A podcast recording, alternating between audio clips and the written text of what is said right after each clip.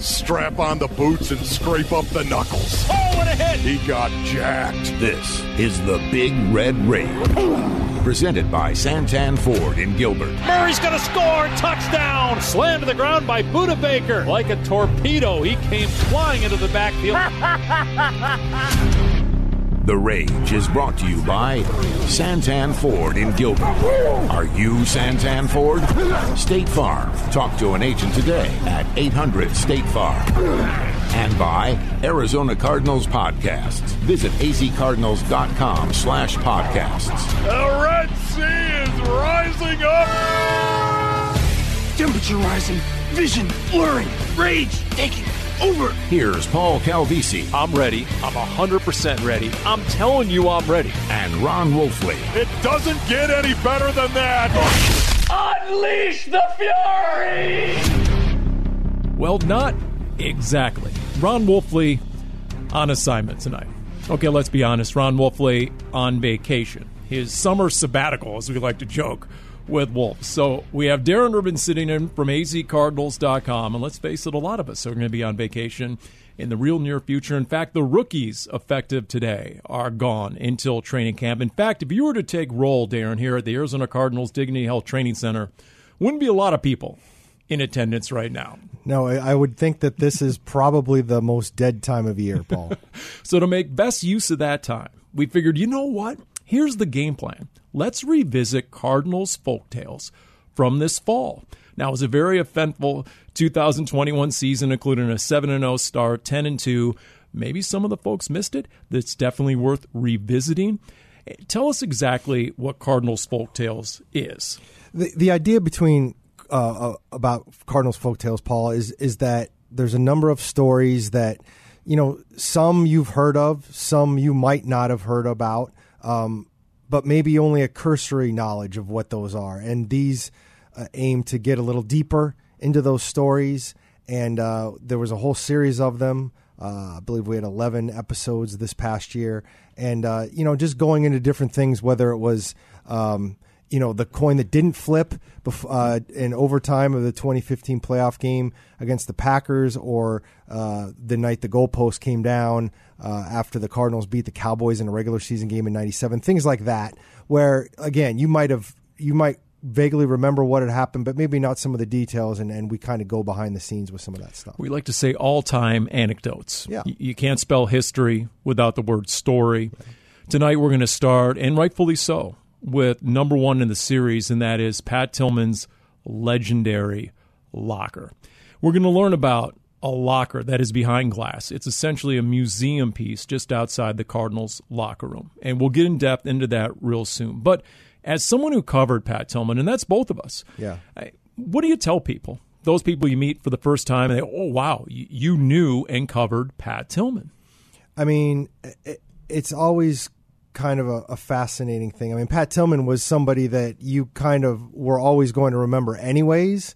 Even when you were covering him as a football player, he, he was going to be that guy that you know kind of stamped on your brain. But obviously, with everything that happened with him, uh, the crazy way he ended up um, going into the army in the first place, uh, and then uh, obviously his his tragic death. I mean, that stuff you just can't get away from him. And I, I I just I remember writing a story right before he said he was going into the army, uh, and I still have the copy of it today. And he was a free agent that year, and and he had gotten an offer from the Rams, and he hadn't signed anywhere. It was May, and he wasn't around for some of the voluntary work. And I wrote a story saying it was odd that Pat Tillman still hadn't decided what he was going to do playing football, and it was just not like him to miss football parts, even if he was getting married, which was part of the reason he was gone. because Pat, the football player, did not define Pat Tillman. Yep. He was so many different people all wrapped up in one. There was Pat, the academic, right? I mean, he's a great student at Arizona State. In fact, we'll talk a little bit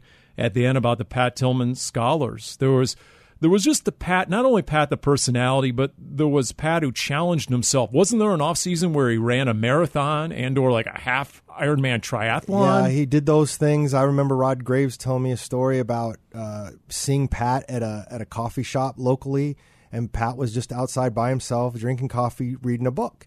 And Rod Graves, the former GM, looked and uh, decided to see what the book was, and it was the Quran. And Wow. Pat Tillman just picked it up one day and decided he wanted to know more about that. So he decided to read it. If there was anybody who was all about think for yourself, it was Pat Tillman. But he also considered it your responsibility to educate yourself. And so he was always curious. He just had that national that natural curiosity about him. And he was an unbelievable player. I mean, someone who overcame the odds. We'll get into it in Cardinals folk tales, just exactly. But but remember, I mean, he was a guy who came out as a tweener, wasn't given a great shot at, at making the team. And then, of course, we know what happened from there after his football career and his status now as an American hero. And we'll get into that and how that's all involved in the story of Pat Tillman and how it's all captured in his legendary locker, which we'll commence with when we come back. It is our Cardinals Folktales edition of the Big Red Rage, presented by Santan Ford and Gilbert. We are Santan Ford. And welcome back, everyone, into the Big Red Rage, presented by Santan Ford and Gilbert. We are Santan Ford. I'm Paul Calvisi, and as we noted off the top, we're taking a different approach the next few weeks here on the Big Red Rage. Our game plan revolves around an encore presentation of Cardinals folktales, where we like to say you can't spell history without the word story. Well, if you were to go from the Cardinals radio studio about 50 yards to my left, you would hit the Cardinals locker room. And before you enter, you would see a locker behind glass. And there's a reason why. That locker once belonged to Pat Tillman. So as we near Cardinals camp, and we think about the long shot players, so the low round picks who might be able to defy the odds and make that final roster, it's hard not to think of the greatest Cardinals example of that ever, at least to me. Cardinals' seventh round pick in 1998, Pat Tillman. He was far from a lock that year. He's considered a tweener between a linebacker and a safety, but he had a plan make the coaches take notice.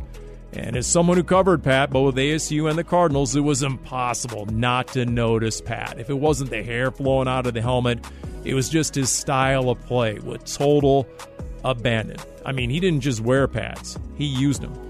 So, although we might know Pat's story, what's the story behind the locker that was seconds away from total demolition? Well, here's that story Cardinals Folktales Legendary Locker.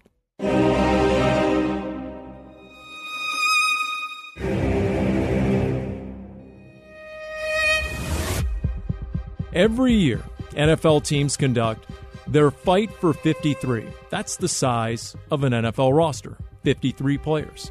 And those names will always vary year to year, heck, week to week.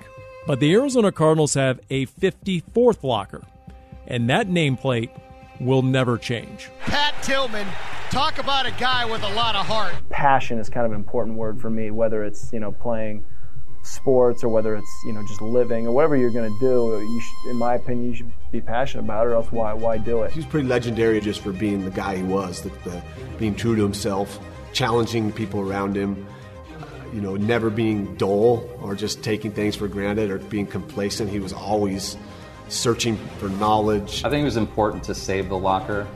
As time goes by, you start to forget about things that happened in history. I didn't want Pat to be forgotten. Legendary Locker with the forever nameplate, Pat Tillman.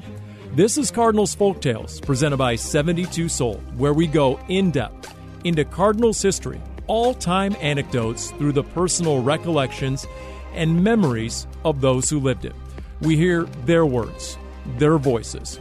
My name is Paul Calvisi. I've covered the Cardinals since late 1995, the end of the Buddy Ryan era. I've been the Cardinals sideline reporter since 2005. And as I can attest, you may think you know some of these folktale stories, but as I found out, as even team historians have found out, we don't. Like this story, this folktale revolving around the most widely known figure in Cardinals history, Pat Tillman, and how his legendary locker was saved with a last second interception from a buzzsaw, literally by a longtime staffer. I didn't really get the idea to kind of preserve the locker until uh, 2006. I always put it in the back of my head, like, I want to save this locker. That would be kind of cool.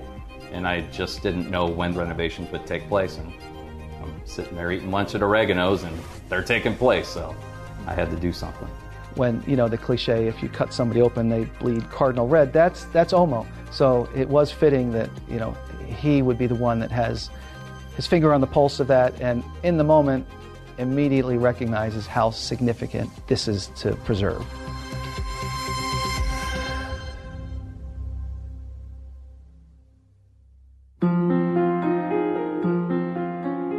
Before we get to that locker, the museum piece on display showcased for all to see at Cardinals HQ, we need to understand Pat Tillman. Notice how we didn't say the football player, Pat Tillman, because Pat was so much more than an athlete. Pat Tillman, what can I say? Just all around good guy. Not cocky, very confident, soft spoken, like to sing Desperado. like that movie. Immediately, I, I kind of liked him. He had long hair. He didn't dress nice. He was just such a unique, genuine dude that people, you know, uh, were endeared to him. He was a different kind of guy. You know, he was a flower child, if you will. You know, of course, at the time, I didn't have any clue that he would go on to become the hero that he became, but. You know, he was a different type of dude. He would ride his bicycle to practice every day. Those are the voices of former Tillman teammates Larry Centers Jake Plummer, and all started by former linebacker Mark Maddox. Thing is, if you ask Pat to talk about himself, something he seldom did, I'm not sure that football player would have made the top three things he'd say about himself. To know Pat was to know that Pat was about the next achievement, the next challenge, the next curiosity. Longtime Cardinals beat writer and Arizona Republic columnist Kent Somers. As a player, just passionate to the point of borderline is this guy human? I mean, can a human actually play that hard and have such disregard for his body and play the game that way and never, I mean, there was just one speed, you know, one gear. There was, you know, as Dave McGinnis used to say, that the guy has a switch, not a dial. You know, you just flip it on and it's the same, the same speed. When Pat put on the pads, he used them. He was all in, like everything else he did. Pat never did anything half speed even when the drills were designed to be half speed.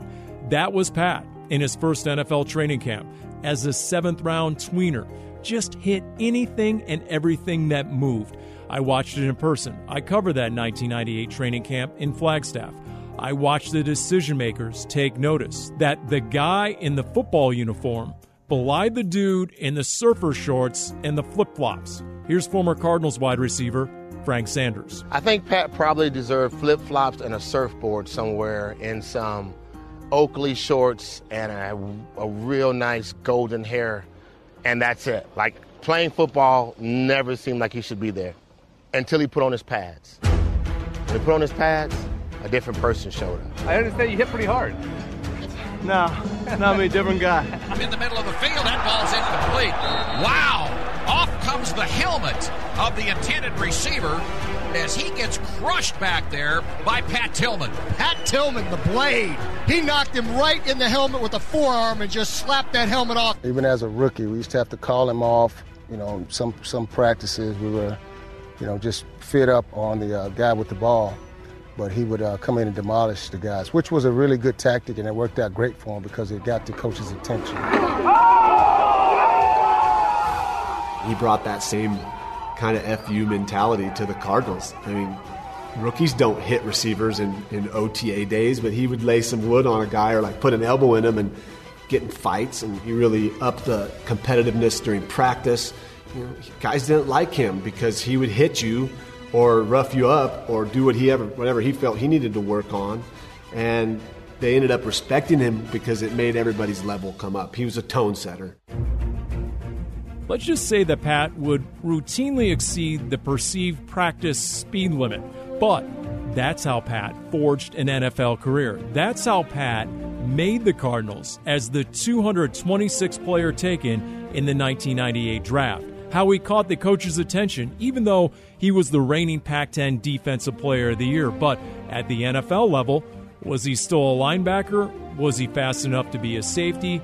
Pat made sure none of that mattered because all he did was turn guys into tackling dummies that entire camp, even though it landed him in the NFL's version of a coach's timeout. Former Cardinals head coach Vince Tobin. And the one I remember was a wide receiver that he got in a fight with and ended up having to throw them both off the field because every time the play started, well, there'd be a fight between those two at the end of the play.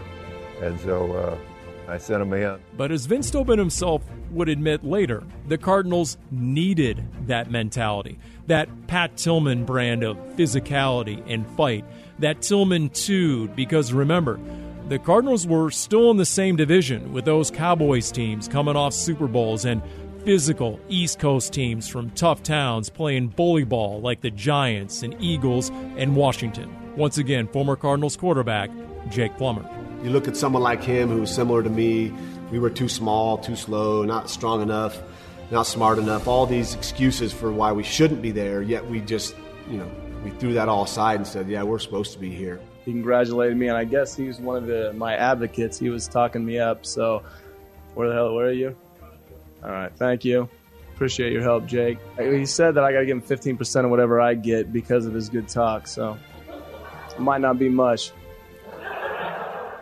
So we had that chip on our shoulder and that confidence, that quiet confidence about ourselves and belief in ourselves. So we were kindred spirits right away. Pat became a football player simply because of will and determination. He wasn't really big enough, strong enough, fast enough to play in the National Football League. Uh, but he willed himself to become a good enough football player to overcome those limitations. And it's something that Pat had already done plenty of define the doubters. A quick personal note I covered Pat during his years at ASU and then his early years with the Cardinals. Before that, I'd known of Pat through our high school alma mater. Leland High School in South San Jose. We were both from the Almaden Valley, which you might have seen featured in some of the Pat Tillman documentaries. His future father in law was my high school baseball coach. We were seven or eight years apart or so, and I still remember my dad calling me during Pat's senior year of high school. Hey, guess what? He said, Leland is in the section title game. And I cut off my dad. I say, Come on now, Pop. Um, have you been drinking more of your red wine again? Come on. He said, No, no, no. They've got this Tillman kid. He's a running back and nobody can tackle him, and he's a better middle linebacker. He's all over the field. So when people talk about Pat's ability to inspire and lift others, people rightfully cite the fact that the last time ASU went to the Rose Bowl, it was Pat Tillman and Jake Plummer. During Pat's rookie year in the NFL, 1998, the Arizona Cardinals won their first playoff game in half a century. And my response is always, you know what, though? Pat's greatest team achievement was leading his high school to a title. Because believe me, the degree of difficulty there, Pat's high school hasn't come close to winning before or after Pat.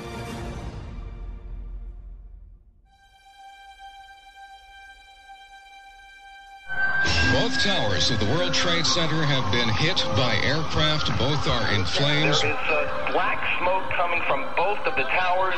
Uh, it's a horrific scene here. There are fire crews just screaming into this area from every conceivable direction. You know, t- times like this, you stop and think about just how, not only how good we have it, but what kind of a system we live under um, what freedoms were allowed. You know, my, my great grandfather was at Pearl Harbor, and a lot of my family has given up, you know, has, has gone and fought in wars, and, and I really haven't done a damn thing as far as laying myself on the line like that. And so I have a great deal of respect for those that have and what the flag stands for. The voice of Pat Tillman, September 12, 2001, the day after the horrific events of 9 11.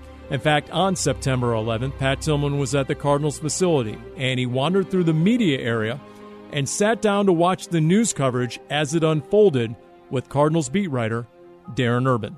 He was like, What we do playing in the NFL, he goes, We're worthless. We're actors. He goes, That means nothing. You, this, is, this is so much bigger than that. There's probably no better time to talk about a guy who took 911 to heart and made a life changing decision based on his feelings, something he felt he needed to do. It was sort of the, you know, man bites dog story. Like, this doesn't make any sense. He's right on the verge. We're in discussions with his agent about potentially extending his contract. And he decided, I'm going to walk away from this. But, you know, it was just six months after 9 11. And it was only three weeks after he got married to Marie, his high school sweetheart. And it was about one week after they got back from their honeymoon. Uh, he joined the Army up in Colorado and then went on to become, you know, part of the Rangers and one of the leaders. Cardinals owner Michael Bidwill, as Pat had just set a team record for tackles in a season. His jersey was worn by fans all over town. Plus, there was the business of football, as Pat was on the verge of cashing in on a mega contract, and he literally left it all behind. My reaction was was just I was like I just kind of had this big smile and started laughing to myself like this is completely believable. I I mean I did not expect him to join the army, but as I process it, I like yeah yeah okay that of all the guys in professional sports in, in the world, he's the one who would do that. Pat would leave that Cardinals locker room to join a different team with a different plan, defending his country. And his former teammates remember the reactions like it was yesterday. Frank Sanders, Jake Plummer, and former head coach Vince Tobin. I saw Pat coming out of the building, and I was coming in um, where the players normally go in the lower area. I was coming into the gates, and he was going out. I said, "Hey Pat, how you doing? What's up with your contract?" He said, "Bro, I'm probably gonna go to the military." I said, "What?" He said, "Yeah, I'm gonna go to the army and be a Ranger with my brother." I said, "What? You you gonna do what?" I want to serve my country. That's what I'm gonna do. I say, brother, God bless you. I just kind of was like, oh, that sounds like Pat. You know, what can you do? I, I remember getting a call from Mike Devlin, who was my center my rookie year and now was a coach with the Cardinals. He said, hey, you got to call Pat. He's, he's about to do something that, you know, I don't know if he should do this. It's, you know, he's given up all this money and given up the game, and I don't know, you should give him a shout. And I, I kind of chuckled because I was like, if Pat makes his mind up, if he's made this decision and his wife hasn't changed his mind, then what good am I going to be to to go try to change his mind. I'm not going to piss him off before he goes to fight for our country. I gave him a hug and told him I love him and hey, be safe out there, man, because there was no change in his mind. Well, he was all in. He believed in what he believed in and uh, believed it very strongly and uh, acted on what his beliefs were. A lot of people have beliefs, but they don't act on them, and uh, he did, no matter what he was doing, whether it was on the field or not. He believed in himself so much so that he did something that no one could fathom he would do and go give up millions of dollars to go fight for our country. Well, for Pat, it was just life. That was what life was about, was doing what you believed and, and living your life. And what's amazing is, as media friendly as Pat was as a player, all the interviews that Pat did when he was at ASU and the Cardinals, you can search the internet all you want. Good luck trying to find any interview that Pat did as a soldier. Once again, Kent Somers from the Arizona Republic. One of the things that really resonated with me was his refusal to talk about it, ever. It's like, I'm not in it for that. I'm not in it for the stories. I'm not in it for a future movie or to set myself up for business later. I have my reasons for doing it. I'm not going to share them. They're my reasons. So, Pat left his Cardinals locker behind for a Foot Locker. One more aspect of a person who could have done virtually anything he set his mind to, and quite often, Pat did just that. Former teammate and longtime Cardinal staffer Anthony Edwards on Pat's selfless act. To serve. That's humility. I choose to serve my country. I choose to go this route instead of this one. The more popular vote would be stay where you're at, continue to do what you're doing. But he didn't feel that was enough. That wasn't satisfying to him. So he chose the other. And that's former Cardinals receiver Anthony Edwards, who said it so well in Cardinals folk tales that Pat was all about service to his team, to his community, to his country. I think, like a lot of media members, we walk into that Cardinals locker room, you can still hear Pat's laugh. You can still picture him with his teammates. You know, and it was that locker of Pat's that was spared the wrecking ball from the demolition crew in last second dramatic fashion. And when we come back, we'll hear how that locker saving play, how it unfolded, how Pat's lasting legacy is memorialized in other ways as we continue with his encore presentation of Cardinals Folktales Legendary Locker on the Big Red Rage presented by Santan Ford and Gilbert. We are Santan Ford.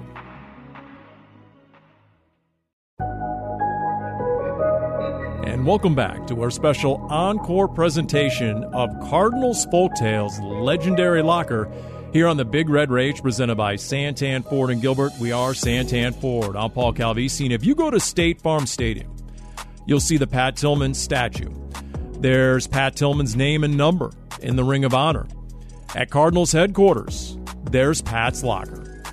And that's what we're talking about here tonight the legendary locker. And last we left you here during Cardinals Folk Tales, Pat Tillman was making that selfless decision to leave football and a multi million dollar contract behind to serve his country. As we know, Pat lost his life in action while serving with the Army Rangers in Afghanistan. It not only hit all of us in Arizona hard, a lot of us vividly remember that April morning, but our nation mourned as well. And we pick up the story of how Pat's legendary locker still stands today with a salute from Tom Cruise at the ESPYs.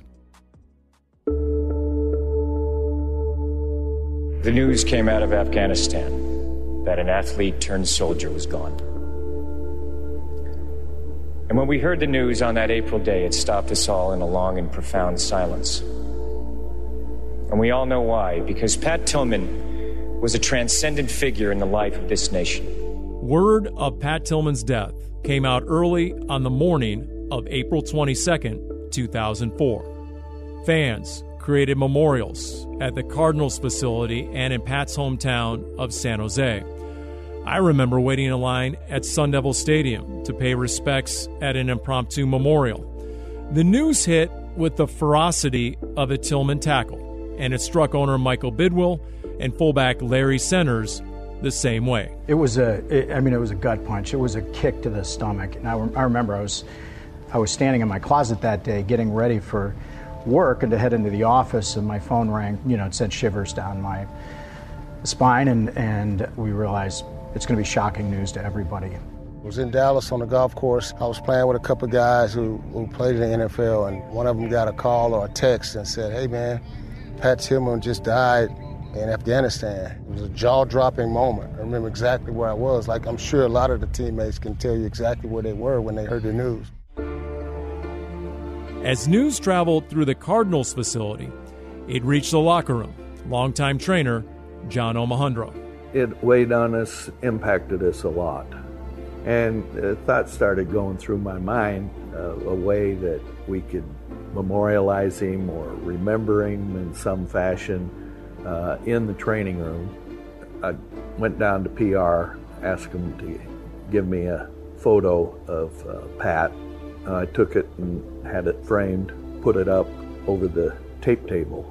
So every day, everybody that came in got overseen by Pat, and guys would get up on the table, to get taped, and uh, they could uh, maybe just pass thought on trying to live up to his standards of toughness and dedication, being a warrior, just all the things that Pat was. The Tillman player photo that John Omohundro referenced, well, if you walk into the training room today, that frame picture sits in the same exact spot, just like it did days after Pat's death.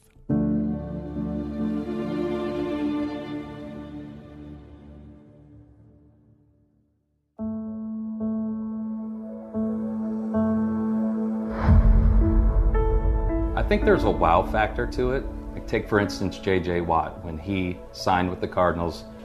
He took a picture in front of it. It means something to him. He's very familiar with the story. He's involved with the Pat Tillman Foundation. I've obviously long been a fan of Pat Tillman. What he stood for, uh, who he was, and everything about his legacy is is unbelievable to me. So to be here, to be walking the same halls that he walked, and to see his locker was special for me. It made me feel good to see him a guy of his level standing in front of that, and it means something to him. That's the voice of Jim Omohundro, longtime Cardinals broadcast producer, more than two decades on the job, while his father, the aforementioned John Omohundro, spent 42 seasons as a Cardinals athletic trainer. A couple of other longtime Cards employees, Darren Urban and Dave Pash, give us the scouting report on Omo. I would paint Jim Omohundro in this way. Um, he works for the team but I feel like in a lot of ways, Cardinals DNA is literally in him. So I've been around the Cardinals my entire life. My dad was an athletic trainer for the team for 42 seasons. I like to say I was negative nine when he started with the team. And uh, so I was literally born into this organization. I couldn't imagine it any other way. Cardinal football means so much to him. Uh, outside of the Bidwills, who you know grew up with Cardinal football, I can't think of anybody who uh, has a closer connection than the Bidwill family, than the Omohundro family, uh, because of the time and the energy that's been spent rooting for the team. So when people ask, how exactly did the Tillman locker end up encased in glass when every other locker is no moss? Well, glad you asked, because remember earlier the story that we thought we knew but didn't? Well, here we go. 2015, the Cardinals locker room. It's a hard hat area, not your typical football helmets, but construction workers. It's the day after the Super Bowl, kind of slow around the facility, so I come over here to Oregano's just to get a normal lunch. So I order a slice and a salad, and I'm waiting for the food. So I'm scrolling through Twitter, I see a tweet by Darren Urban that alerts me to the renovation starting at our Tempe facility. So I freak out. There's a photo with a destroyed locker on the ground. So I had ordered my lunch, it hadn't come yet, and I'm like, I gotta get out of here. So I throw $20 down onto the table, and I'm out of there. I just run to my car, drive down, get to the facility, run through the parking lot, run through the auditorium, the weight room, the training room, step into the locker room. The carpet is all torn up. The glue from the carpet is there, and it rips my shoe off my foot. So I'm hopping around the corner to see two lockers on one wall and about four lockers on the other. There's a guy with a saw walking directly for Pat Tillman's locker. I said, Wait, wait, wait, wait, wait. Don't cut that one out. That's Pat Tillman's locker. So that's what happened and uh, prevented it from being destroyed. And that is quite a series of events. I mean, think of how razor thin that margin was. One more stoplight, perhaps, or almost stopping to unglue his shoe, and that Tillman locker would have been turned into lumber. That caught the attention of Cardinals owner Michael Bidwill. I found out an hour after it happened that Jim Omohundro was walking through and said, "Wait, don't touch that." And uh, and so we're like, "Okay, we don't know what to do with it right now, but we're going to do something." And then uh, because we were doing a renovation of the building, we looked for an area where we could uh, put it, and the designers found what I think is a perfect entry area right outside the locker room. So it's it, it's a perfect area, and it's it's really a landmark within our building and uh, serves as an important reminder for his sacrifice, but also his spirit. Everybody who goes out to the practice field, they walk by it. Everyone who comes in from the practice field, they walk by it. And if you look at the old footprint of the locker room, it's literally on the other side of the wall, kind of diagonal from where it was. And I think that's pretty cool. It's kind of hallowed ground in a way. Remember, it'd been over a dozen years since Pat had left his locker. So, over those years, a number of other players used that locker. Pat's final year in the locker room was 2001. So, every year after that, I would kind of look to see who had that locker, and I'd make it a point to go up to him and say, Hey, you know whose locker you are sitting in?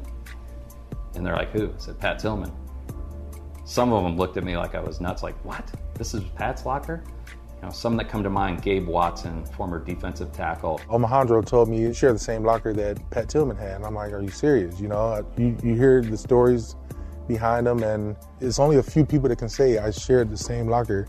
It's just an honor to just be in any company with them. John Fullington was a reserve offensive lineman who was the, the final occupant of Pat's locker, and he was genuinely touched. I, I told him, and he he was just like, I'm honored. He didn't know what to say. So, um, you know, you see guys that maybe had that locker, then you see guys that in future years will walk past that locker, and you kind of get the idea of what they might feel about it. You know, the first time that you see Pat's locker on display, and as someone who sees it on a daily basis now, it is a heck of a first impression that makes for a lasting impression. Here's VP of Media Relations Mark Dalton, followed by former Cardinals Larry Centers and Anthony Edwards. When you get to that spot, it's almost a universal reaction. People just stop and conversation ceases and they just take it in and there's like a solemn moment of reflection, um, which is really cool. Keeping his legacy alive, I think that's a big uh, step in the right direction. You know, the generations go on, and the, and the people, the players come, and the players go. But to see him immortalized in, in that way and appreciated by the organization, I think that's a really good move by the team. It's a reminder as a player that's leaving out of the locker room going to the practice field. Here's someone who was dedicated, committed to excellence in whatever he did. So let us do the same thing and take it to the field today and be our very best. So it comes as a reminder of striving for excellence. Each time a guy walks by, they're going to see Pat in his locker there and remember, you know, hey, you could be having a crappy day. You could be complaining about little things. And then you see that and you check yourself a little bit. Say, okay, there's thousands upon thousands of men and women all over the world serving our country. And, you know, they can't afford to have a bad day. We can afford to have a bad day. So you've got it pretty good. In the NFL, everyone is looking for impact players. In Cardinals team history, and that is going back more than a century, not a single player on the field and off combined has had a bigger impact than Pat Tillman. Pat Tillman was all about team. And if you can walk past that and not get something inside of you turning, we got some issues. Go back to the whole idea of, you know, it's not what you say in life, it's what you do. We can all talk, but ultimately it's what we do. And I think the lasting legacy of Pat Tillman is this is someone who did, who believed in something and was willing to risk his life for it. That's voice of the Cardinals, Dave Pasch, preceded by former Cardinals linebacker Mark Maddox. Make an impact. Players today, when they see Pat Tillman's locker, it says challenge yourself to do as much with your life as Pat did in his 27 years. To me, that's what Pat's Locker stands for. And that's why it still stands today for all to see. To me, when they keep his locker alive and his his uh, legend alive there, it's telling the players to like live your trueness, be who you are, and like hey, you know, don't go against the grain just because you want to go against the grain. But if you have a feeling and it's a thought and it's something you believe in, and if it's against the grain, do it and trust yourself because Pat was like that.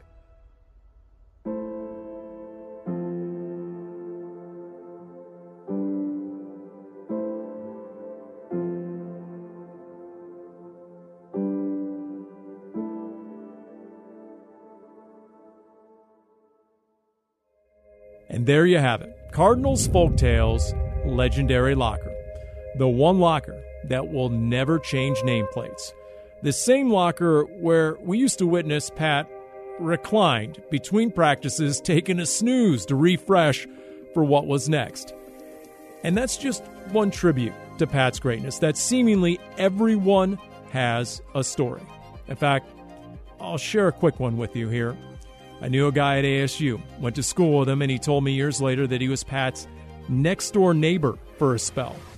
One night, he got home from work, he pulled into his driveway, and he couldn't help but notice there's Pat on his roof. His buddy of mine gets out of his car.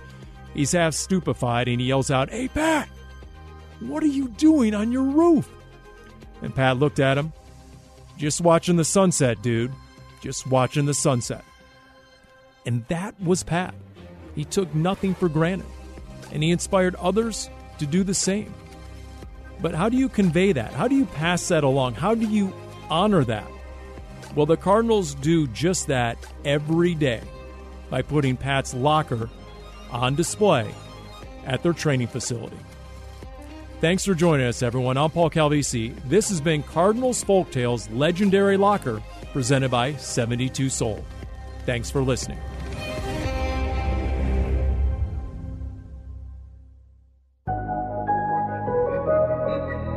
Stories like that, and so many people have stories regarding Pat Tillman. That's how his legacy lives on today. If you go to the Pat Tillman Foundation website and they state how Pat's life and principles and service, that's his true legacy. How Pat's family and friends started the Pat Tillman Foundation to carry forward that legacy. If you go two days after his passing, it was the NFL Draft 2004, and then Commissioner Paul Tagliabue wore a black ribbon with Tillman's name on it and, and a helmet pin with his number 40. And, and there was Paul Tagliabue while flanked by five Marines in Madison Square Garden. And he told the audience, quote, Pat Tillman personified the best values of Americans and the National Football League. And we know Pat's legacy is personified by Pat's Run, which is held annually in Tempe. And when we come back, we'll bring back and talk with someone who runs that race every year, our own Darren Urban, who covered Pat Tillman during his playing career. As we continue with his encore presentation of Cardinals Folktales legendary locker here on the Big Red Rage presented by Santan Ford in Gilbert. And welcome back to our encore presentation of Cardinals Folktales, which we have turned into this very special edition of the Big Red Rage presented by Santan Ford and Gilbert. We are Santan Ford, Paul Calvisi, Darren Urban from azcardinals.com. And what we designated as the 54th locker, that locker just outside the Cardinals locker room, Darren, where the nameplate will never change. Pat Tillman.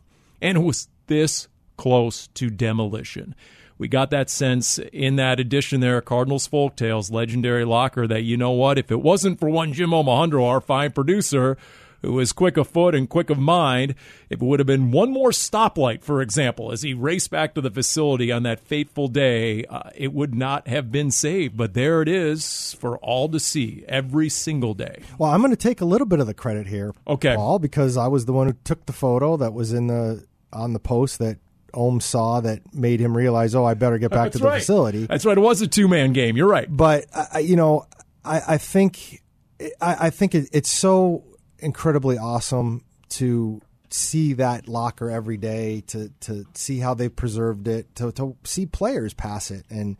Uh, a J.J. Watt, Yeah. upon his first visit to the facility, it stopped him in his tracks. There's been a couple players, not always the name of J.J. Watt. I mean, Dennis Gardeck, it meant something to him when he first saw it. There was a linebacker, and I, his name escapes me right now. He was an undrafted rookie, did not make it through training camp, but um, he was a huge admirer of Pat Tillman. And uh, I remember doing a story about him, and and uh, a, he had read a Tillman book after Tillman's death, uh, and it was very important for him to be in a in a locker room where this locker existed. So, I mean, I do think it it has an impact, even as we get past these years, Paul. I mean, we're, we're getting to the point now where um, most of the players that come into the league were too young to remember Pat Tillman or him dying. I mean, Mm. they're they're certainly. Uh, you know, 2004 was when they were in diapers at best. And you know what? And that's when you explain to them who Pat Tillman was and the legacy. And for everything that Pat Tillman was to all of us, those who covered him, and I think anybody who's been a longtime resident of Arizona, you have a, a poignant memory at the very least, if not a story. I know the first and only jersey I've ever purchased for my son was a Pat Tillman jersey, and it will be the only one I purchase for him. And it's it is that legacy that, if nothing else, it's to challenge yourself. Think for yourself, speak for yourself, just get the most out of yourself. Can you ever begin to get enough out of your life that Pat got out of his 27 years? To me, that's what that locker says to every incoming Cardinals player. I mean, the, the best part about the locker, and, and really to me about Pat's legacy, is it can mean so many different things to so many different people. I mean, whether it's uh, you know getting the most out of your life, as you were saying, Paul, even if it's something as relatively basic as you know you might be a long shot to be on this team, but it can happen because Pat Tillman was somebody who did that. You know, a seventh round pick that um, probably overachieved a little bit in terms of doing what he did in the NFL. So I, I think it, it can re- represent a lot of things to a lot of people. Dave McGinnis told a story recently, former Cardinals defensive coordinator and head coach, that when he first met Pat Tillman, Pat pulled him aside and said, Look, I know why you drafted me. I'm a local kid. You're trying to get some fans in the stands. You probably think I have no shot other than special teams. He said, Just give me a shot. I can be a darn good defensive player for you. And Dave McGinnis said, he never forgot that. He gave him a shot in training camp. We all know not only did he make the team, he started 10 of 16 games his rookie year, Pat Tillman. And so, uh, you know, but once again, football did not define Pat Tillman, and he went on to serve his country, become an American hero. And now that legacy is encased in that locker for all to see outside the Cardinals locker room. And it was great to revisit that edition of Cardinals Folk Tales. And we're just getting started. We're going to do it each of the next two weeks as well. Special thanks to our Jim Omohundro, not only for tonight on the Big Red Rage, but as the fine producer of the Cardinals Folk Tales podcast series. Cody Fincher, thank you. Special thanks to Darren Urban. I'm Paul Calvisi. This has been the Big Red Rage presented by Santan Ford in Gilbert.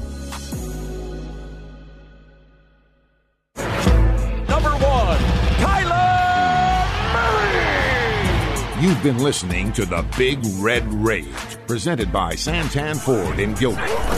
Are you Santan Ford? State Farm. Talk to an agent today at 800 State Farm.